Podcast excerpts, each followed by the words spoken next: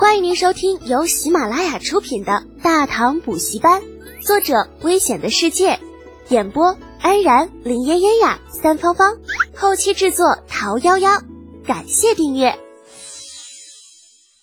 第一百六十三集，装反了，打得过就打，打不过就撤，这不丢人。那如果想不通呢，就高大上一点，战略转移，哎，这样就比较好理解了。至于某些人时不时瞟过来的挑衅的小眼神，那没有关系，无视就好。低头做受教状的李浩决定不理金生曼。眼下这个时候，跪舔李二才是正经。至于来自新罗的小丫头片子，那先让他得意一会儿，回头就让他兑现诺言。李二也不是没事干。略一关心金生曼之后，关注的重点立刻又回到了全军大比。茂公啊，左领军卫这次表现的不错，尤其是灵府，实在上阵大开眼界啊！李绩立刻答道：“陛下过奖了，呃，一切都是托陛下洪福啊。”嗯，诸位，这次全军大比，如果没有异议，朕决定将第一之位赐到。左领军位，尔等可有不服？李二威严四射的目光扫过看台上一众老鸡巴灯，老灯们立刻躬身，臣等无异议。啊，开玩笑嘛！那炮火焚城的场面，不管有没有准备，也不管谁上去，结局都不会比牛进达好多少。全军大比之后就是庆功宴，李浩等几个小年轻见没有自己什么事儿了，果断抽身离开了这个是非之地。而老登们已经开始吆五喝溜的喝上了，根本就没人管他们。离开龙首原，回到长安，小程同学有些郁闷，甩着鞭子抱怨道：“哼，你说这帮老不死的，灵府明明是我们练出来的，那到最后居然没我们什么事儿了。”李浩瞥了小程一眼：“那你想怎么着啊？官升三级，跟你爹平起平坐？”那小程偷偷的向身后瞅了一眼，把眼珠子一瞪。我是觉着吧，你，有点亏，一点好处都没有。那合着半年时间，咱们都白忙活了。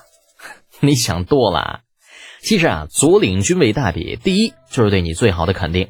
另外啊，没有把你调走，没有让其他人来摘桃子，就是对你最好的奖励。小伙子，做人要知足啊。说到知足，程楚墨不屑地哼了一声，目光掠过了跟在李浩身后的金绳曼，满满的威胁味道。长孙冲见场面有些冷场，打马向前，挤开金圣曼与李浩并行，问道：“大姐呢？大比结束了，你接下来有什么打算呢？”李浩为难的挠挠头。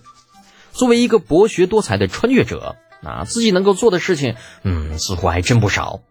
而眼下最急的却是，啪！李浩打了个响指，兴冲冲的对长孙冲道：“走，咱们去做风扇去。”呃。啥东西？啥风？啥风？李浩想了想，不耐烦的摆摆手：“哎呀，算了，呃，等会儿呢，你们见到实物就知道了。”一群人蒙头蒙脑的跟着李浩，风风火火的来到将座间。第一件事就是把老冯头的儿子冯铁找出来。因为李浩的关系，老冯头在将座间的地位仅次于负责人。冯铁这小子呢，子贫富贵，倒也混得还算不错。精神头跟以前是大不一样，见到李浩更是笑得合不拢嘴。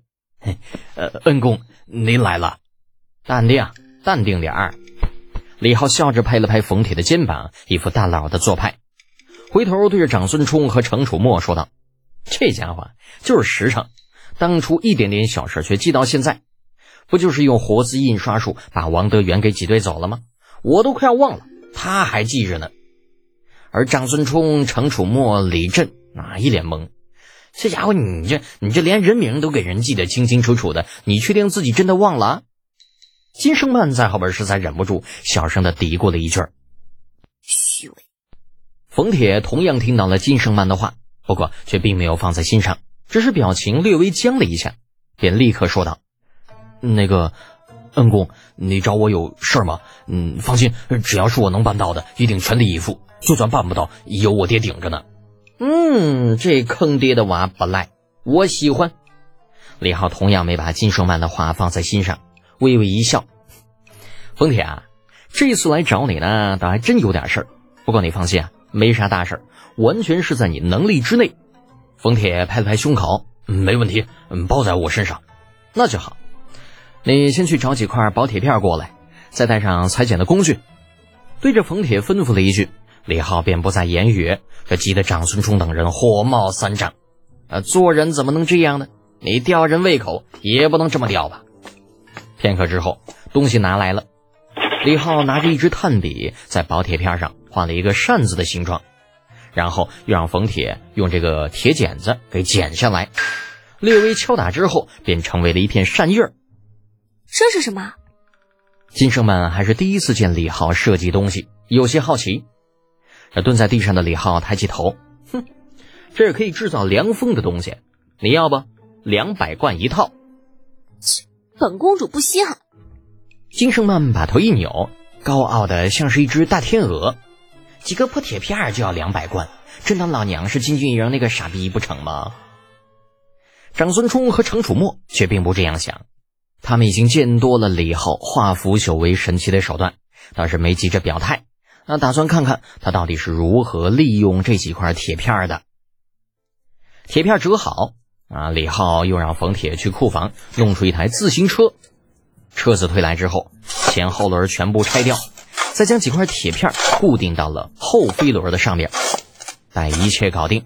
李浩兴冲冲地拉着长孙冲等人站到了已经被拆得面目全非的自行车边上，打了个响指：“哼，是时候表演真正的技术了。”冯铁摇起来，啊！冯铁一眼摇动自行车的脚蹬子，完了，长孙冲、程楚墨、金胜曼、李浩全都懵批了。良久，李真问道：“你这是在干什么？”金胜曼很是鄙夷道：“德简公子。”就这东西，你打算卖我两百贯？李浩有些无语，这恼火的凑到自行车边上，试着摇晃了几下，这家伙依旧是一点风都没有。嗯，再摇还是没有。哎呀，这这他妈好尴尬呀！这牛皮都吹出去了，结果不好使，这不是打脸了吗？可问题是，那风扇怎么能可不好使呢？这怎么可能呢？难道自己穿越到的这个世界物理定律改了？啊！因为无人摇动，这风扇慢慢的停了下来。随着其速度越来越慢，李浩一巴掌抽在了自己的额头上。那大爷的，扇叶儿撞反了！听众朋友，本集已播讲完毕，请订阅专辑，下集精彩继续哦。